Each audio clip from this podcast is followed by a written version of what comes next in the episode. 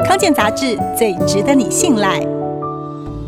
一般常说，想要保养美肌，最有效的做法是在晚上十点到凌晨两点这段黄金时间上床睡觉，因为这段时间身体会分泌生长激素，对皮肤有益。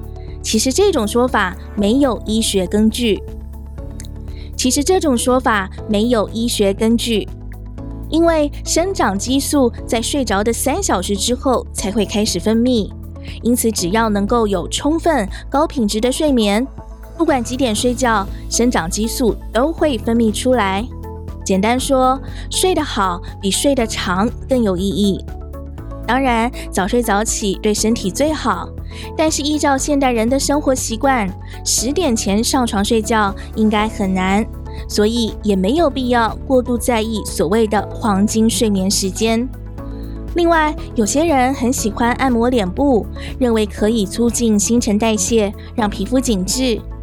其实，以整形外科医生的观点来看，这一类的按摩效果不大，甚至过度按摩反而容易造成皮肤松弛和变黑。